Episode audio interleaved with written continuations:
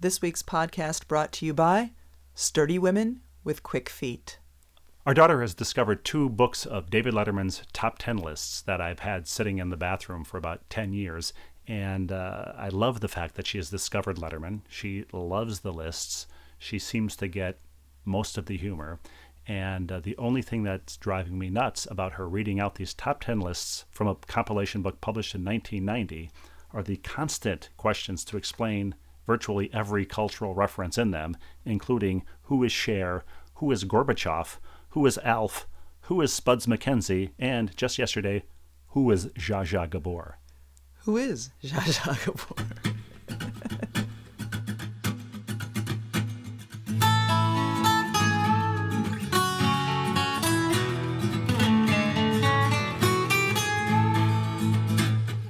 Saying says no pain, no gain, and we found that to be fact. The road might twist and turn a bit, but we all arrive intact.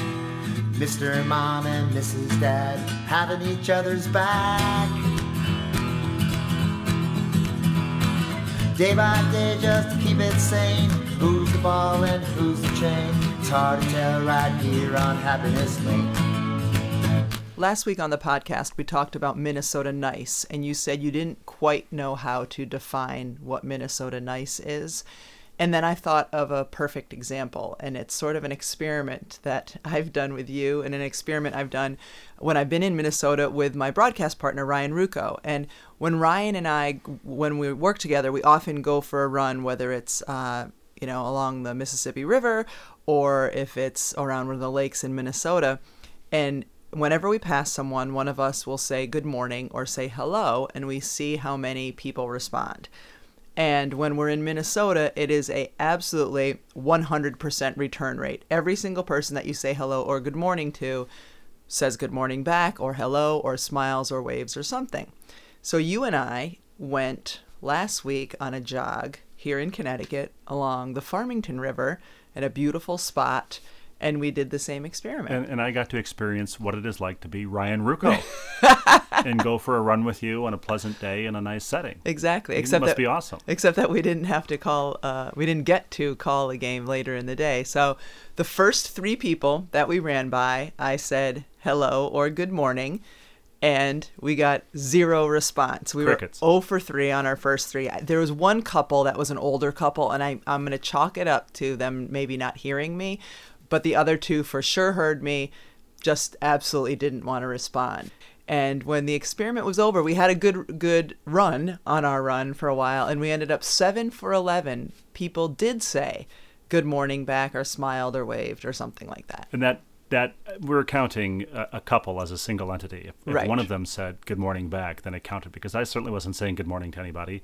And we passed one couple, and you said, "Well, that's one of two because the wife said good morning, but the husband didn't." I said, "The husband hasn't spoken in ten years in that case. when the wife says hello, that's a blanket hello, speaking for both of them. I, I, feel the same way when you say hello to somebody. Well, there we go. So anyway, th- that's an uh, an example of Minnesota nice, hundred percent. And what would seven for eleven be? Well, Sixty something I really percent. think the seven for eleven was made up for. It became kind of thirteen for eleven when, near the end of this experiment, we were running and a cyclist was coming in the opposite direction at speed, and as she got closer, she said, "Rebecca Lobo!" with a Doppler effect as she passed, and she stuck her hand out for a high five, a, a, a stiff arm. And I don't think you. I think My the re- high five went unrequited. Well, it, it happened too fast. By the time I realized what was happening and that she was looking for a high five, she was past me because she was cycling so quickly. but the Lobo kept kept receding into the distance. But she she gave you an affectionate clothesline, I think I could Yeah, say, right. from her bike.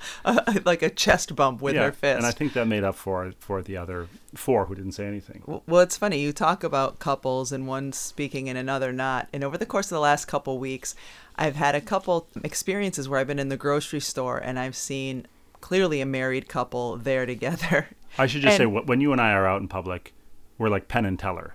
You do the talking, and I'm the silent one. Which is which one's the silent one? So which one would you be, Penn Uh, or I would be Teller. Okay, so I'll be Penn and you're Teller. So anyway, so we're at the grocery store, and this is one of the many reasons that you and I never go to the grocery store together. But there was a couple kind of over in the frozen food section, and the husband said to the wife enthusiastically, "There's wings over there." And she just shut him down immediately and said, "I'm not in the mood for wings." And he was so he was so excited about the possibility of having wings instead of whatever he thought she was searching for. And then this was a different time. I, I was over by where, at least in our grocery store, they have the eggs and the milk and that sort of thing. And I just hear a guy say to his wife, "Well, how many different kinds of eggs could there be?" She's clearly he sent him to get eggs or or vice versa and uh, she just says to him in an annoyed way there's large extra large brown white and had all this kind of attitude Aren't there grades like minor league baseball, double A, triple A, single A? Aren't there? no There but are. the- no there are grade A eggs, aren't there? Oh, I think they I think they all say grade A, but I don't think there's double A or triple A. You know, and then There's- there's there's- there's, free uh, range, there's Winter Ball. organic, there's you know all that stuff. But these poor guys, I just felt bad for them, and that's one of the many reasons you and I don't go to the grocery store, but uh, together. But anyway, yeah, I, in those cases, I guess the the men are always the poor teller, and the women's always Penn. And uh, and the dynamic's just not very good. Well, as you were telling that story, I, all I was thinking, you mentioned frozen foods, the frozen food section at the grocery store, and all I can think of when I hear the frozen food section of the grocery store, and this will mean nothing to you, but something to some of our viewers, is uh, Dan Fogelberg's Old Lang Syne. Met my old lover in the grocery store. The snow was falling Christmas Eve. I stole behind her in the frozen foods, and I touched her on the sleeve. Has that ever happened to you? Have you ever been touched on the sleeve by a? Uh, I've been touched on the sleeve by a, a cyclist going by me with an not in the frozen unrequited high five. but not in the frozen I don't believe section. I've been ever touched on the sleeve in the frozen food section, and I, I am aware of that song only because I've heard you play and sing that song on occasion, but never on uh, New Year's Eve. It's usually Fourth of July weekend when we're hanging out with your brother.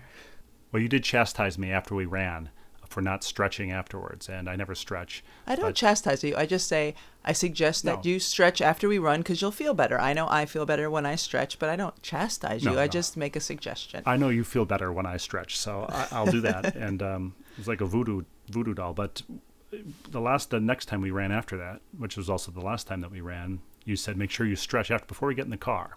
Make sure you stretch after we run. So as soon as we finished running, your phone rang, and I couldn't stretch. We had to get right in the car, and the phone rang because somebody was delivering a a, a gentleman.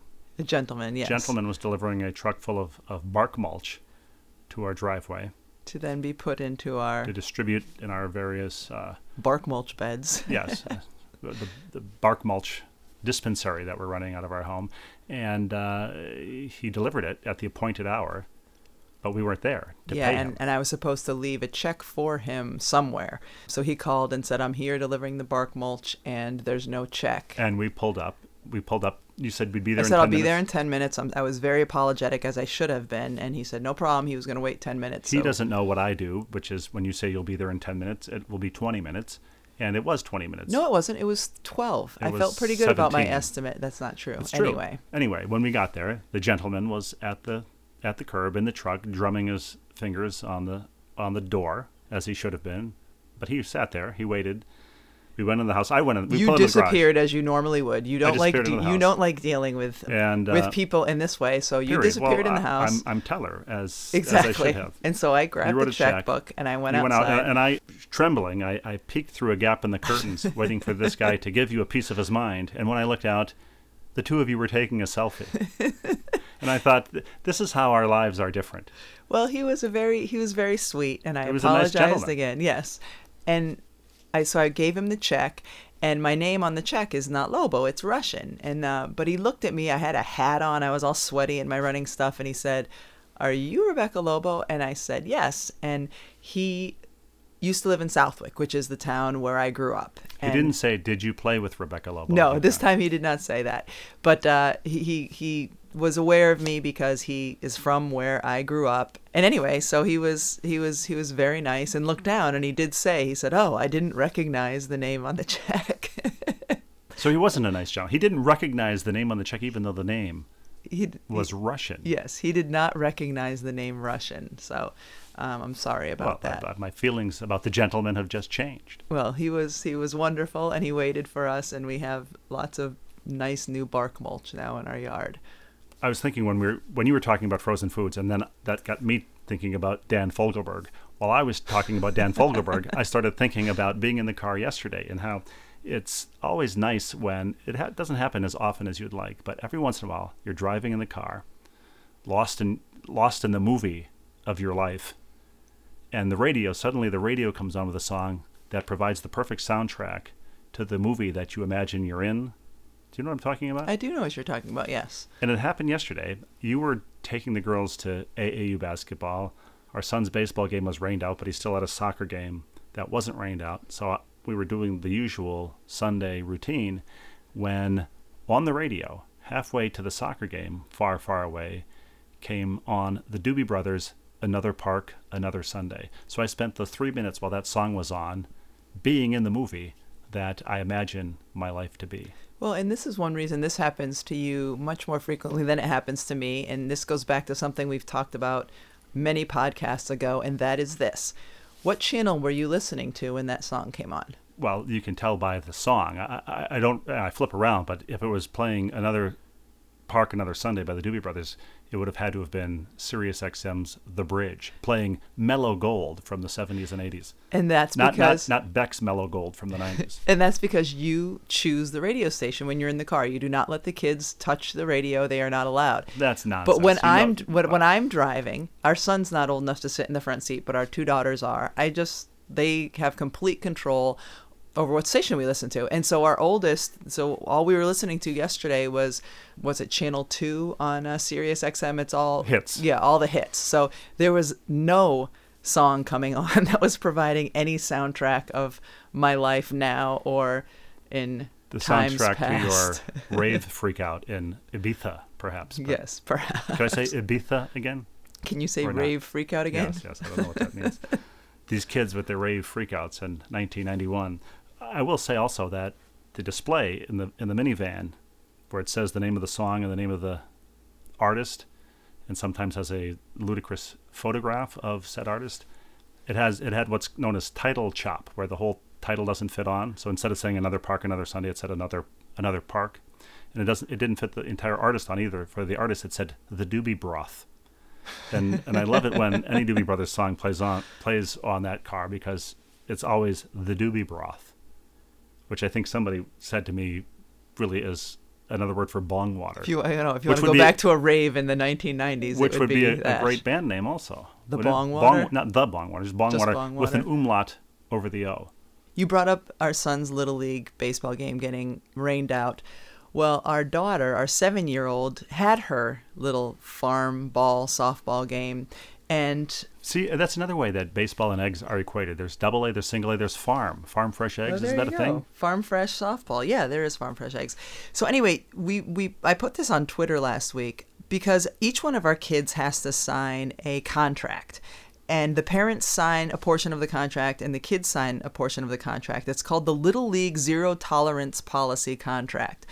And it seemed a little bit absurd when our 11 year old was signing it, but when our 7 year old had to sign it, it really kind of hit home. So I'm going to read the entire paragraph, the player portion of the of the contract. It says, I agree to cooperate with and show respect to my manager, coaches, teammates, opponents, and umpires during the season. Of course, that's that's a no-brainer.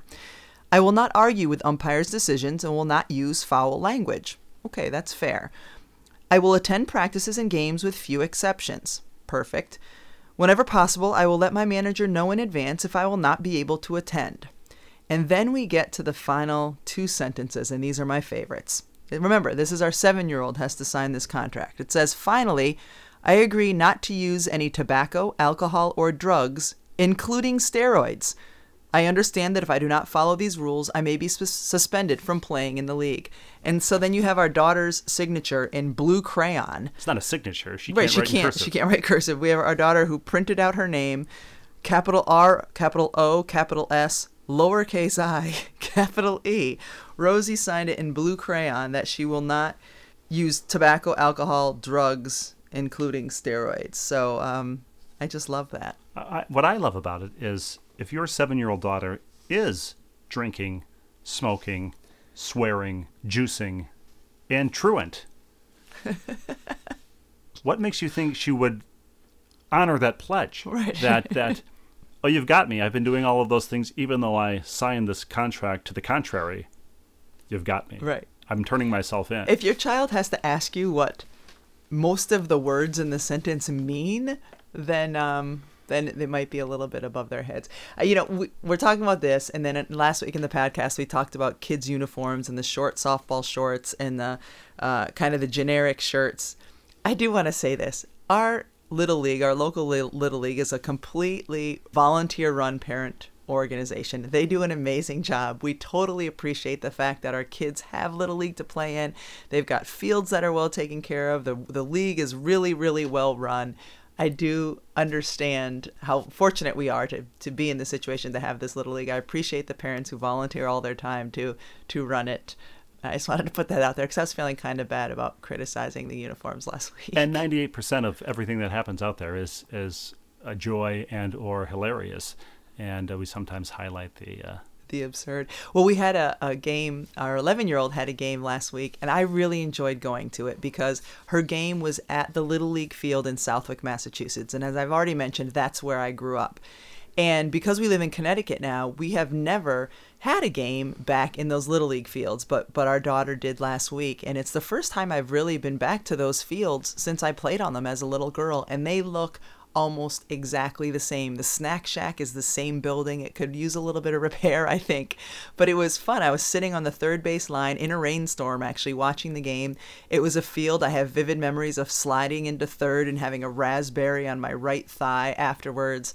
And uh and there was a moment in the game where the other team was hitting and and and they had a runner at first and a runner at third the the third base coach was a male the first base coach was a female and at one point, uh, as the kid, you know, ran into third, didn't slide, the woman over on coaching first base yelled across and said, "She can't slide. She has a dance recital tomorrow."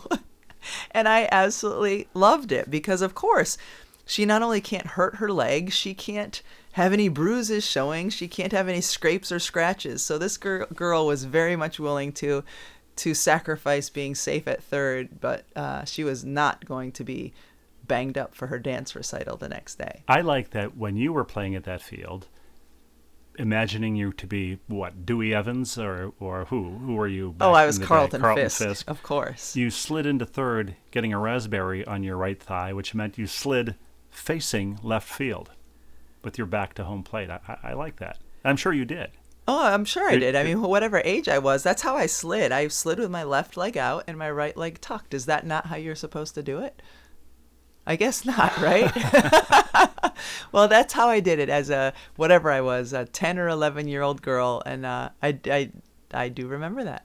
So, as you mentioned, not only are we immersed in Little League, but we, you were at our son's soccer game, and then this past weekend there was another AAU tournament that our, our older two daughters were playing in. And as I'm at a gym that was just three consecutive courts watching a bunch of games going on, we were waiting to play. Our, our kids' game wasn't happening yet. I got into a conversation with a with a couple of uh, of of men, and uh, one of them is a dad, and one of them is a soon-to-be dad, and we were just talking about parenting and and your kids, and I brought up something that another one of our friends had said to us, and what he had said was, you know, if you were only thinking about the athletic prowess of your children or your future children how you would choose your spouse perhaps differently than you normally would.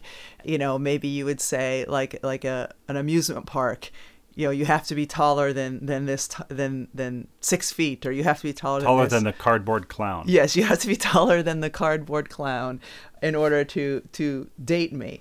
But my favorite line came with one of the dads and uh, he said yeah instead of you know choosing the cutest girl or whatever for the prom, you would just look and say, I'm looking for sturdy with quick feet. and I just love that because it's universal for any sport, whether it's soccer, softball, basketball, whatever it is. If you if your spouse is sturdy with quick feet, your kid has a chance.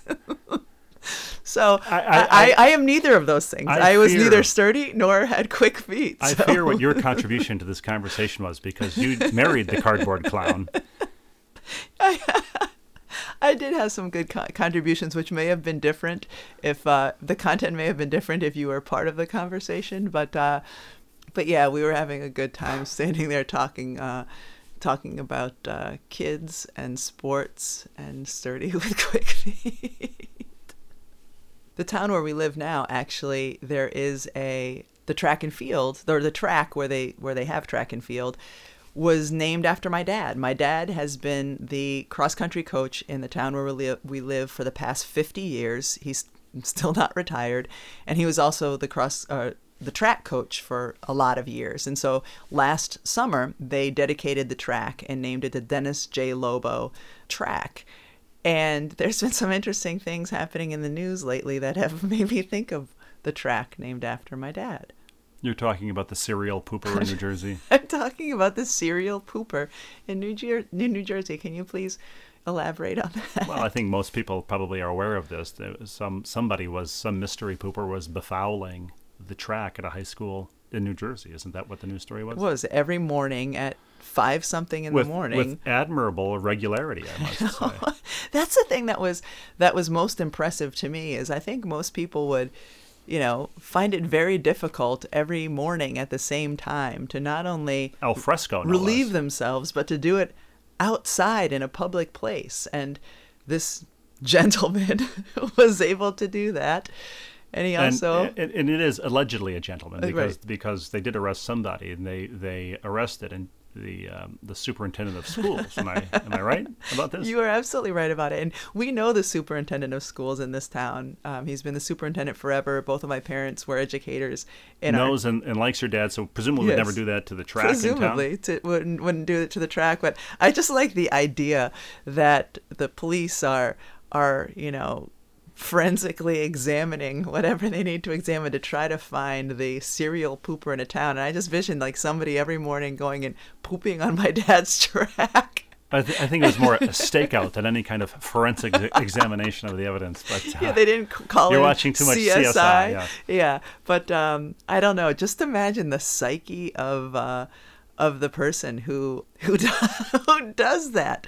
I mean, I could I could totally see a high school or college kid or kids thinking that's funny as a prank or whatever, but a grown human adult. But, uh, but given the the hour, uh, the, the pre dawn hour that was necessary, it, shows a, an enterprise. I think that at least is is. Um, but admirable. you know what? Who knows? Maybe he was running. Maybe that was the problem. Maybe he was going out for his morning run, and every time he did, he was pushing his body to such extreme limits he couldn't make it to the nearest porta potty. And um, and if that was the case then he's to be applauded for that kind of physical exertion. Well, well as with as with injuries when you're calling a basketball game i think it's irresponsible of us to speculate. It would be irresponsible to speculate on the circumstances.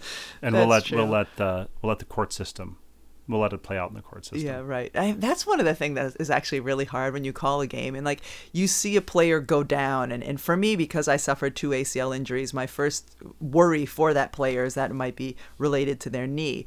And then if they come up and they're holding their ankle, you know, you're still not supposed to speculate. Well, they're holding their ankle, but I'm not going to now say I'm relieved it's not their knee. I'm not going to say, you know, ankle injuries, you know, are for the most part nowhere near as bad as any like you're you're just supposed to say they're you know what you see. They're holding their ankle.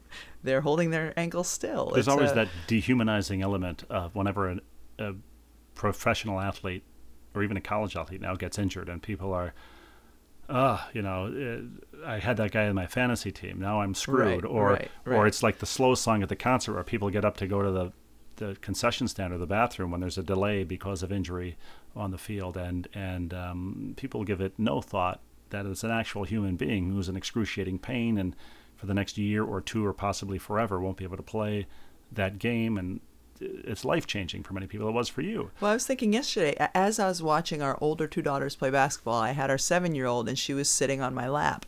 And after about a minute, I had to take her off because my surgically repaired knee couldn't take it anymore. Like, my knees are normally pretty much okay, but I can't have a child now of her size sit on my lap anymore for longer than a minute or it bothers my knee. So yes, you you don't think about those things as an athlete's going down and you're worried about your fantasy team. You're not thinking, yeah, they're not going to be able to bounce their kid on their knee That guy 20 will, years will from never now. never be a mall Santa. Yes, I think that's the first thing that comes to mind now. But when you said you'll never have a child of that size on your lap again, it it you only have eight, one child of that size left. But it does foreclose mall Right. Santadom. Yes. We had to leave our, our son's little league game on Friday night early, even though it was getting dark. The game was going on uh, for another 45 minutes at least, I'm sure. We had to leave early because we had this is unprecedented almost in our 13, 14, 15 year marriage, whatever it is now. It's 15. 15. yeah, it is 15. it is 15, yes. Wow. Um, that we were invited to somebody else's house for dinner. We were. And and we were s- We, we didn't know the people. we, it couldn't be until it couldn't happen until or couldn't start until a little later than normal because our, our babysitter couldn't get to us until 7.30 so we weren't able to get to our friend's house until about 8.15 But we left. I left with my son for with our son. How long have we been married? I left with our son at quarter to five. So the last time I'd eaten anything was four thirty. Carry on. okay which meaning a snack you hadn't had a meal a real meal since lunch but because of our kids schedules for the past few years we eat, eat dinner ridiculously early we eat dinner around five o'clock at night and then of course that means before we go to bed we're hungry again but that's not the point for this story. We eat very early. So we were going to a friend's house but we couldn't get there until after eight. So we arrive and uh, and we're going to have what turned out to be a delicious and lovely meal. But you were in there for like two minutes and and i think you were offered a drink. I don't think I was in there for two minutes. I was in there for thirty seconds. and you were offered a drink and your response was to go on a rambling i don't know what about how hungry you Well, were about how the, last time listen, you ate it please. was it was I was, unbelievable I was, a, I was, I was, it was completely uh, inappropriate and irresponsible, and I, I accept all responsibility for it. But I was ridiculously hungry. So what did you And when I was offered, when I was offered a stiff mixed drink, I declined it on the grounds that I had an empty stomach. I probably should have left That's it there. That's all you needed to say. All I needed to say. But instead- I said, "I'm starving. I haven't eaten anything since 4:30 when I last had a snack." And I asked Rebecca if we could stop on the way here to, get get something to eat. Meanwhile, there was like a, a pot roast in the oven that had been. I just That looked- had been. I was just looking at you like, and then you even said No, to you were me, just looking at me. You said to me. You said to me. You, you were glaring at me. You were glaring at me in the presence of the host and hostess, and then you said, not really under your breath, even. You said, "What are you? What are you doing?" No, I think I said I have no idea why he would have just said that. It was And- it was one and- of those moments. I was and- like, "Are you are you out of your mind?" And neither What did is the I. matter with neither you? did I. You're sitting there telling our host how hungry you are. That you suggested that on the way there By we the stop by and the get way, something to eat. What a what a lovely meal you've prepared, and look at these these delicious appetizers. I've just come from the McDonald's drive-through where I had a twenty-piece McNugget. So anyway, I not only that Was was, you, was that wrong? you want to know why it's unprecedented for us to go places? Well, no, it's, the it's reason. unprecedented for us to be invited back. I get that Right. completely. And there's no chance of us being invited back by these people either. Anytime No, soon, no, no. that's for sure. At least there's fact- a chance I get invited Yeah, back. I doubt that. N- not not while we're still married, anyway. But there was a there was a lovely moment during dinner when when uh, we were having a nice conversation, as far as I know, and uh, we were It was a lovely conversation. lovely conversation, yes. and the food had been eaten and wine had been consumed, and uh, and you elbowed me in the ribs, cracking two of them, and said, "We have to go." and I was like, "Have have to? Why on earth do we have to go? We have a sitter, you know. We're why do we have to go?" And you said it's twelve twenty three a.m. And I, I, you know, in, in my brain it was about ten fifteen. Right, because we're used to eating dinner at Yeah. five o'clock. Of so course, the sitter had to go, back. had to leave at some point. Well, as we're having this conversation, all of a sudden our, our host, I, I saw her, our hostess, I saw her yawn, and that made me look at and my and watch. she was in a sleeping bag at the time. and PJs. And I looked at my watch and I realized it was after midnight, and I was like, oh my gosh, this is late. This is too late for us to still be at somebody's house for their sake. And that's when I said to you, with no pretense or anything else, we need to leave. And Well, thi- so we did. This isn't unprecedented. I'm, I'm sorry to say. Four years ago, I took our oldest daughter at that time nine years old, to London for a long weekend. Uh, it was her combined birthday and Christmas present. She was born on Christmas Day. And we arrived, we left on a Friday after school, arrived on a Saturday. We got a couple of hours sleep on the plane, stayed up all day, uh, made a point to stay up all day so that we'd be able to go to sleep on Saturday night. And um, but we were invited to my friend David and his wife Liz's house in London, and we went. I said 400 times, you know, it's we have to, you know, I'm afraid we're gonna have to leave right after dinner. We're exhausted from flying, you know, here, blah blah blah. I've got a nine-year-old. We can't stay long. Perfect.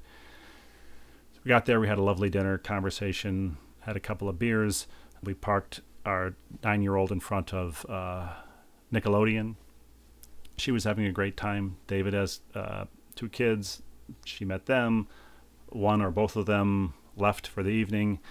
And at some point, David's wife Liz said, Would you like us? We had planes, trains, and automobiles getting there. The tube was shut down at Camden Town. We had to get out and look for a for, look for a bus. The bus never came. We got in a cab. Anyway, she said, "Would you like me to call you a mini cab to go back to the hotel? It's it's getting late." And uh, and I looked at my watch and said, "Oh, I didn't realize where the time has gone. It's 7:45. We should be he- heading back." And she said, "7:45." And I can't do the English accent well. It's quarter to one.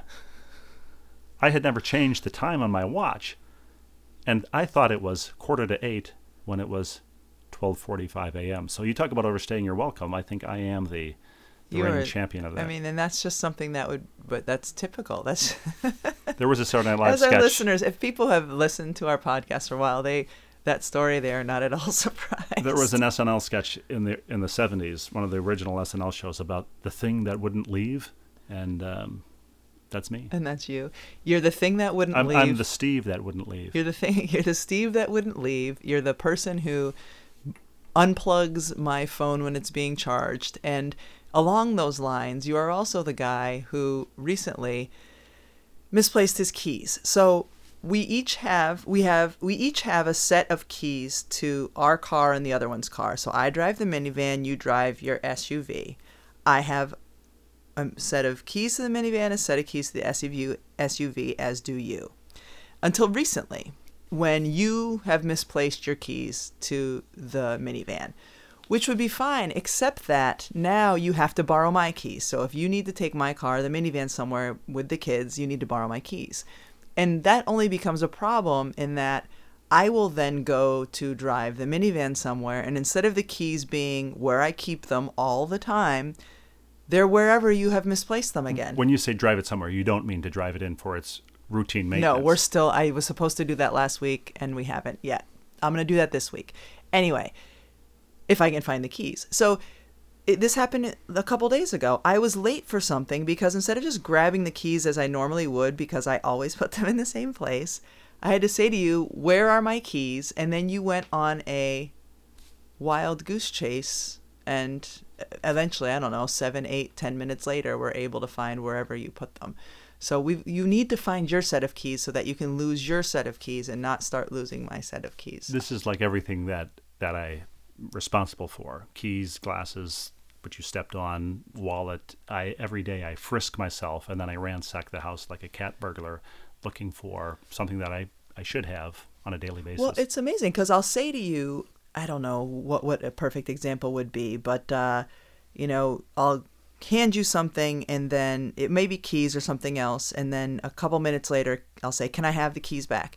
And you will search every single one of your pockets. Like if you gave me keys, and invariably they'll be in the microwave. Right, exactly. If you gave me something, I would always in my brain put it in the same place. So, say it was keys, I would know it's going to be in my front right pocket. Like that's just where I would look. You literally will touch every one of your pockets, pants and shirts and see if you've put the stuff there. I just I your brain, it just is all over the place. But That think of- wonderful, wonderful brain. Think of the athletic genes. sturdy with quick feet. If I'm so absent-minded, and I, I acknowledge that I am, what did you do this morning when you washed the cup you won at the raffle? Oh, so we won. We won a, at a teacup raffle, a basket full of some stuff that included what are those called? They're just a, a coffee mug. travel mugs Yeah, like you can do hot or cold in them. Metallic exterior. yes. So I. Metallic exterior with the warm in, warm inside. So is that was you saying that's what you are? Uh, No, I wasn't suggesting Yes, it was okay. referred to so, anybody. So I know that you're not supposed to put those in the dishwasher, so oh, I put it in soapy water and let it soak for a while and maybe overnight. And this morning when I took it out, rinsed it out, let it dry, and then maybe an hour later as I was going to put it away, I realized that I had washed it, rinsed it out and let it dry all with the paper instructions still inside of it. So I'm assuming I washed it correctly. I don't know exactly. The the directions are really not um, intelligible anymore. But Well, the washing but that was instructions. that was a completely harmless harmless thing to have I, happen. I looked up the washing instructions online since they were no longer legible. And number one was remove washing instructions. and number two Right. was dishwasher only. Yeah, right. exactly. Well, it's time for viewer mail. We have a ton of feedback regarding the tweet on our daughter's um, contract that she signed for softball, but we also had some tweets about some other things. And first, Mary sent me a tweet. We talked last week about whether or not you need to refrigerate Bailey's. And she said, You absolutely, and absolutely was all caps, you absolutely refrigerate Bailey's. So she got me second guessing you. That's that's that's Well, nonsense. Well, hold on. So she got me second guessing you. So I went to the Google, just asked, "Do you need to refrigerate Bailey's?" And this is what it says. this is what who says? This is what the Bailey's website says. Bailey's is the only cream li- liqueur that guarantees its taste for two years from the day it was made, opened or unopened, stored in the fridge or not when stored away from direct sunlight. so you but- have you can, you don't have to refrigerate but it. what do they know? They're just Baileys. Right, and for so for up to two years, up to twenty four months, and, and, if, if, it ours had, if it had set up for up to two days, we'd probably be safe. we don't know that's not true. It it, it lasts a f- uh, quite a few months, but it's never a bottle of Bailey's has never lasted a full two years, so we don't have to worry about that. This is a tweet, by the way, on Twitter. We are at Ball and Chain Pod, so at Ball and Chain Pod. This is from Leisure Leisure Suit Larry. This could be the best Twitter handle of all time. Leisure Or, or, Suit Larry. or as he's known in England, leisure suit Larry. Leisure Suit Larry. Why is that so hard for me to say?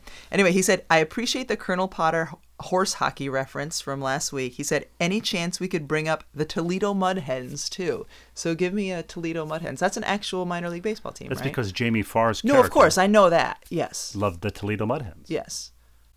So, yes, we can. We, we, we yeah, just brought you up want the us to bring Mud up the Toledo Mud Hens? We just brought up the Toledo Mud Hens. Do you want to throw in a, uh Gmail, which is at, it's uh, ball and chain pod at gmail.com. Ball and chain pod at gmail.com. Kelly in Milford writes Last November, we went to the UConn Boston College game at Fenway Park. We arrived at our well known hotel in Cambridge and spotted signs outside of several meeting rooms that welcomed, and I should say this is in reference to you and I staying at an Atlanta hotel that was hosting the PIMP convention. Yes. Well, Kelly was staying in Cambridge at a, at a well known hotel that was uh, welcoming the Pole Sport organization.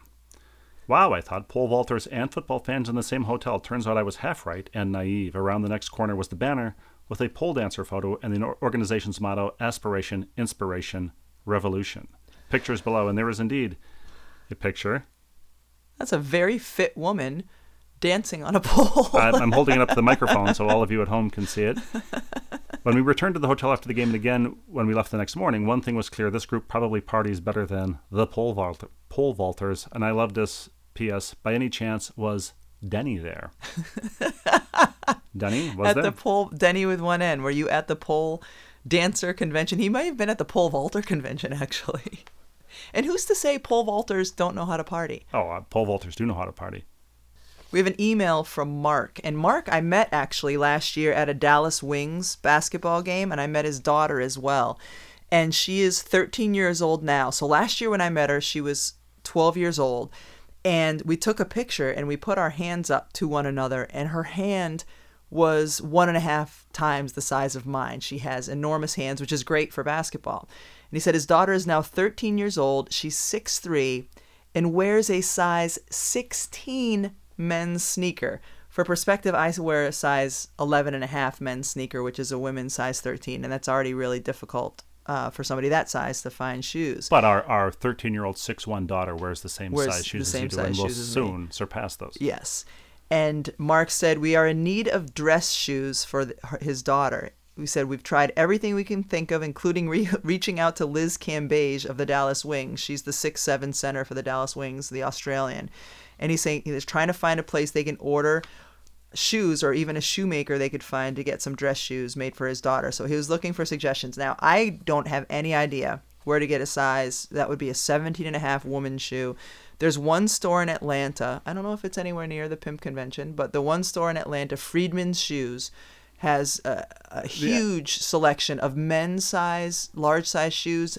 They had a huge selection of up to 13. I don't know if they'd have any to But fit, it's uh, it's fit famous his daughter, but among NBA players. Friedman's. They all stop at Friedman's in Atlanta. Yeah, when uh, when I was training with the national team, going to the Olympics in Atlanta, that was one of our frequent spots was to get shoes. So he said, I told my wife about your mention of long, tall, tall Sally's, and she told me they don't have shoes in that size. No, long, tall Sally's only goes up to size 13. So I would tell Mark, check Zappos. There's a chance that they have them there. I think he's probably already check- done that yeah, once he's. But Friedman shoes would be be one. I don't know if they have uh, if you can order through the mail or if you just have to purchase them there. But gosh, um, good luck to his daughter because it's not easy having having feet that size trying to find some cute shoes.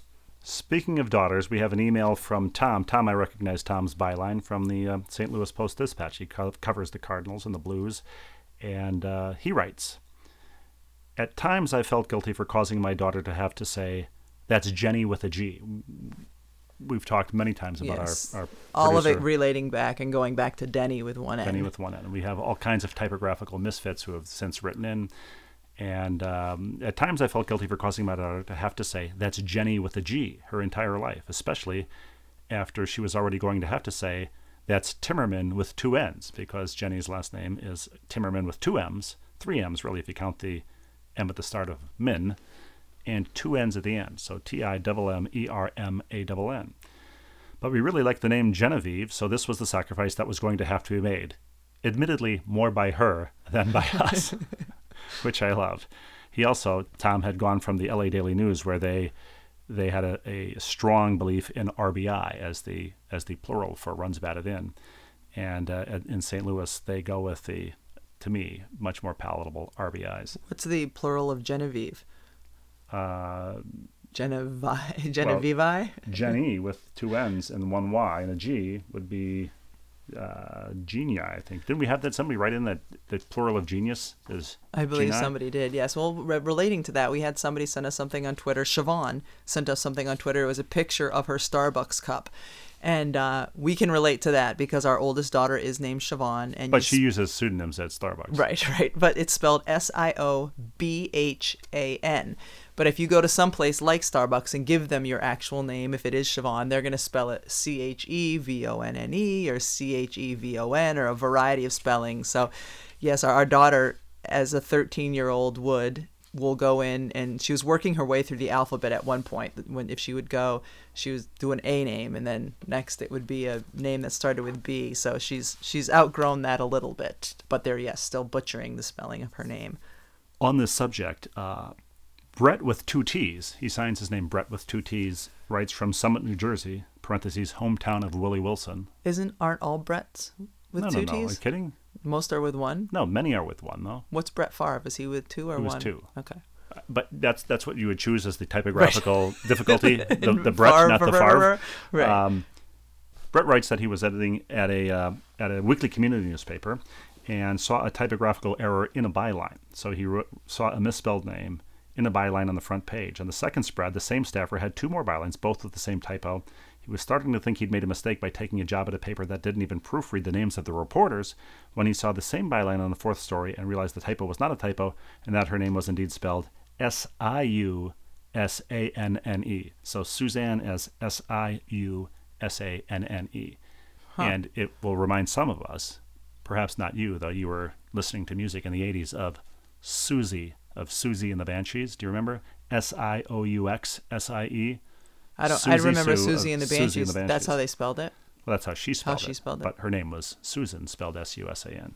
Here's a, a tweet coming at us from WBB fanatic. She wants to know Have either of us ever been to the Kentucky Derby? I can say I have never been to the Kentucky Derby, but you have. I've been twice. I've been there to cover it. I was there the year Monarchos won. I don't remember what that year was. I just remember Monarchos won. And then I was year, there a couple of years later for my brother's, little brother's bachelor weekend and I was on the in the infield, and I don't even remember who raced, or indeed if they actually did hold the race, because the infield was a whole other scene entirely. Which was the year that you were wearing dress shoes that got? That was the year that I covered it. I wasn't wearing dress shoes at the bachelor party.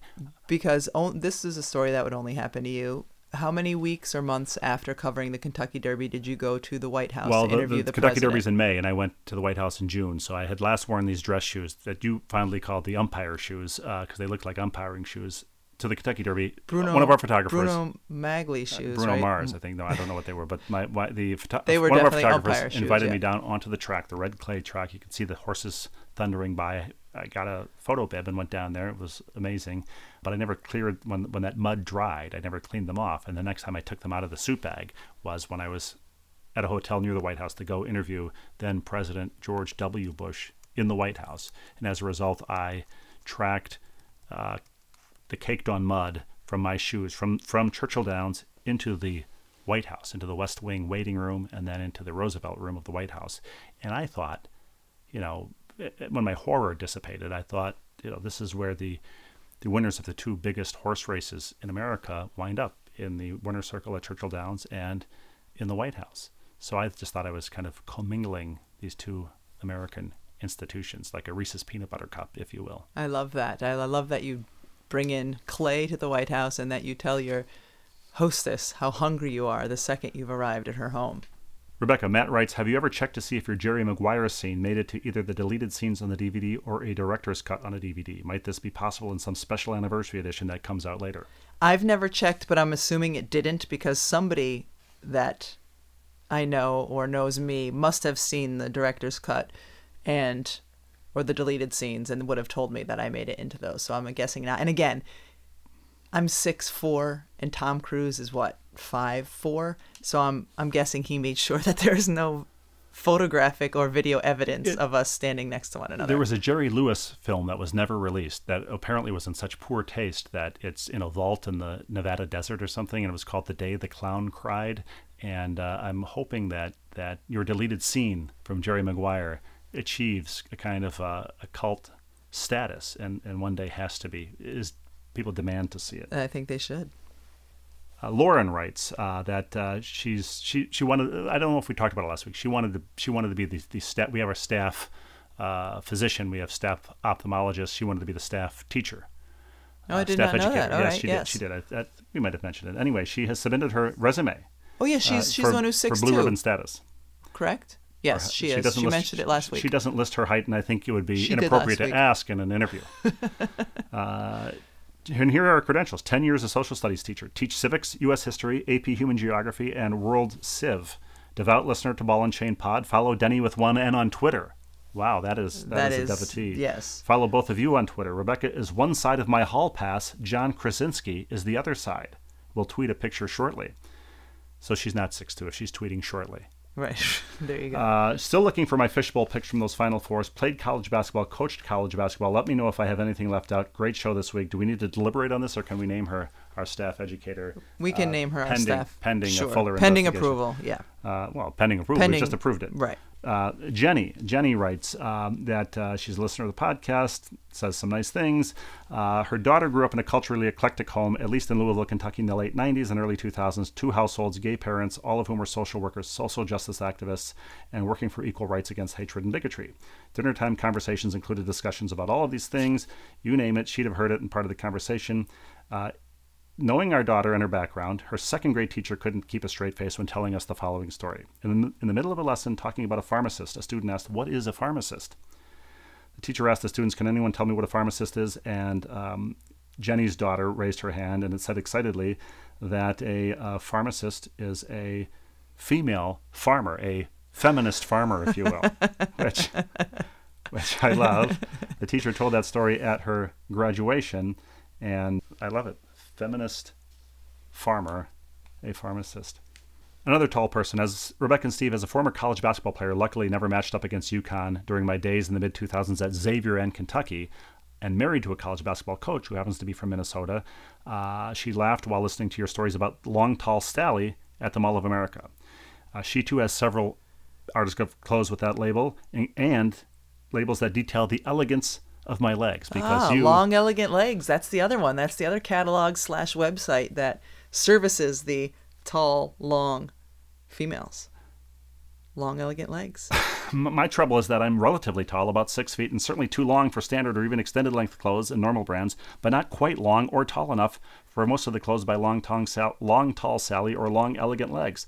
I'm still looking for the longish tall sally tall with one l sally with one l brand that's hard to get the, the sort of mid-range well, jump shot uh, of, of clothes right. when you're too tall for one but not tall enough for I the other. other. I don't know if you remember this. I don't even know if these stores still exist, but I remember as a kid walking through the mall, and every mall that we would go to had a store called Petite Sophisticate.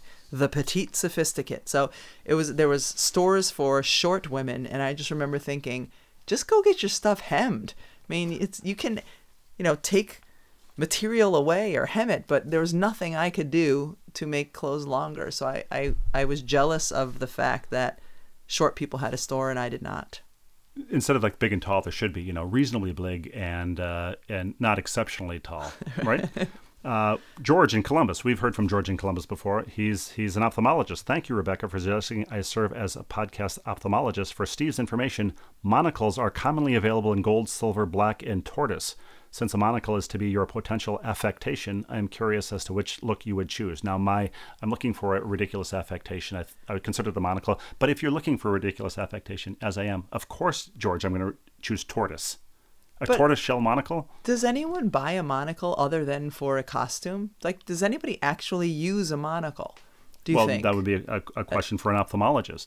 Um, no, it would be a question for you know the the Halloween store. I, I might also go with an ascot. I could go with a monocle and an ascot, like and Thurston a cane. You could do all of them. Could do all of them. But we the, didn't bring this up last week. We should. Act, you should also throw in a cape. Yeah.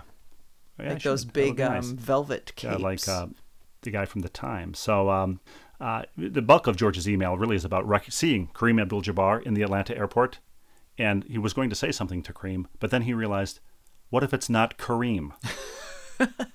if then, you're wondering then, if it's Kareem, then it's well, not Kareem. no, no, no. If you're, it is. Be- but what he's, his point is, as he as he makes more eloquently than I am doing now by paraphrasing, he he because of the context he couldn't be 100% certain. He later saw kareem speak at an event and writes coincidentally later that year i saw kareem give a presentation at our local high school as part of the book tour for his novel. He looked a lot more like himself when i knew he was supposed to be there. And isn't that the crux of and he, he writes this because people sometimes ask you if you're you. Yeah but i'm 6'4 kareem is over seven feet tall. Maybe within the last year i was at espn and there was a stretch limo pulled up front and all of a sudden i see this very tall man going to get in in the limo, and there was no question it was Kareem Abdul-Jabbar. Granted, I was at ESPN, so there's a higher likelihood of him being there. Granted, he was getting into a stretch limo, but he is one of those people who he does not have a doppelganger. Kareem Abdul-Jabbar is is enormous and just no one else looks like he was like, wearing like he does. He was wearing goggles and wearing his 33 gold Lakers and shirt. and punching uh, Kevin McHale, but that's right. beside the point. Well, uh, Dennis writes, and I, this is a Dennis who I know. With uh, two N's? With, with one N. My name is Dennis with one N. Uh, I've never gone by Denny because I suppose I would consider it deny, as in reject, or a sports metaphor for blocked shots. We've talked or about swiping this. Left. He says, bringing up another issue from the show. By the way, I've tried listening to the podcast at two times before and found it to be hilarious. At double, twice the speed. Yes. Warning: Don't do it on the plane unless you want to attract unwanted attention. We'll have to listen to us. So if people actually want to find our podcast amusing, they should do it two times the speed. And our final letter here is from Dan with one N. He, he signs it Dan with one N. Um, he says a very bunch of nice things about the podcast, about Stingray Afternoons. And um, given these facts, I was appalled at Steve's indifference to the practice of taking an individual name and making it plural. The Michael Jordans of the world, the Peyton Mannings. You know, we talked about that last week. Right uh, something routinely done by athletes and broadcasters. This is one of the worst grammatical offenses, particularly because it almost always involves the possessive pronoun. Your Michael Jordans, your Kobe Bryants. Yet Steve has no problem with this. Double question mark, uh, two exclamation marks. Let me marks. ask you this: Do you think you would have a problem with the Isaiah Thomases of the world? Well, that is when that's, talking a, that's about an excellent the NBA? point. That would, might be the one exception. I do have a problem with two question marks and two exclamation marks, but um, I, suppose you're okay with college basketball announcers who talk about a player's chances of, quote, playing at the next level rather than simply saying NBA or WNBA. Steve, you are the grammar police. So to quote Bill Belichick, do your job. Okay, my rant is over. Thanks for the great podcast, Dan. With wow. Dan, the truth is, you I had agree one with you. job and you I- fell down. Well, you know, apparently, I, I kind of agree with Dan. Um, if you're going to if you're going to hold you know the line, I guess you have to hold the line somewhere. Uh, it just uh, the, the the part of it to me is that. Uh, it amuses me because when you talk about your LeBron Jameses or your Winston Churchills or your Sir Isaac Newtons, uh, even if there is another guy named Sir Isaac Newton, Isaiah Thomas is the one exception where there have been two elite NBA basketball players named Isaiah Thomas. I'm sure there have been other Isaac Newtons, but how many of them discovered gravity? Probably none. Right now, as you're going on your little rant, my brain is doing what yours would be doing, and that's it has gone elsewhere. And it's gone back to the email from Dan where you said two exclamation marks, two question marks. The one thing that you call out is exclamation marks. I don't know that if I looked through the history of your texts, whether it was to me or anyone else on the planet, I bet there's not a single exclamation mark. You're you're not a fan of the exclamation mark. Can you explain to me and everyone why that is? Well, I've never given it much thought, but it's really the Because you have no it's, enthusiasm. it's the punctuational uh, equivalent of, of canned laughter. You know, yes. it's uh, wow, this sentence really did nothing for me. But here's an exclamation mark at the end. I guess I guess it really did strike me as emphatic. well, I'm going to start sending all of my texts to you, even if it's just, can you stop and get 2% milk with an exclamation mark at the end. With caps lock, please. Yes, exactly. And finally, this is our absolute final viewer mail. And this, we actually had quite a few people send us or send me a tweet about this because I s- took a picture and posted on Twitter of magnets. Denny's side hustle is in full swing, and we've got ball and chain magnets that are not very big, what about two inches in diameter. And uh, we've had quite a few people ask how they can get a ball and chain magnet. So we have to figure out how people can earn themselves a Well, ball and I, I chain don't know magnet. that we need to make them jump like like dogs for a milk bowl No, and I biscuit. I think- think, we appreciate them listening. Well, and think and obvious, here's, here's, obviously our, our resident um, doctor, our resident teacher, they all, we, sh- we need them to email us ballandchainpod at gmail.com. Email us your address, and of course you will get a a magnet. But uh, and and, but and what- here's a secret. I think I think if other people email us their address, They they, should also get a magnet. they might But I also, as as well. we're talking about this, I think I think we should get a magnet. I wish we had. We should order a magnet that says, "This is Denny's side hustle." I like it. I'd put that on my car. Tom, Harry, and all three dicks. I'm sorry, Tom, Tom, Harry, and all three dicks. play us out.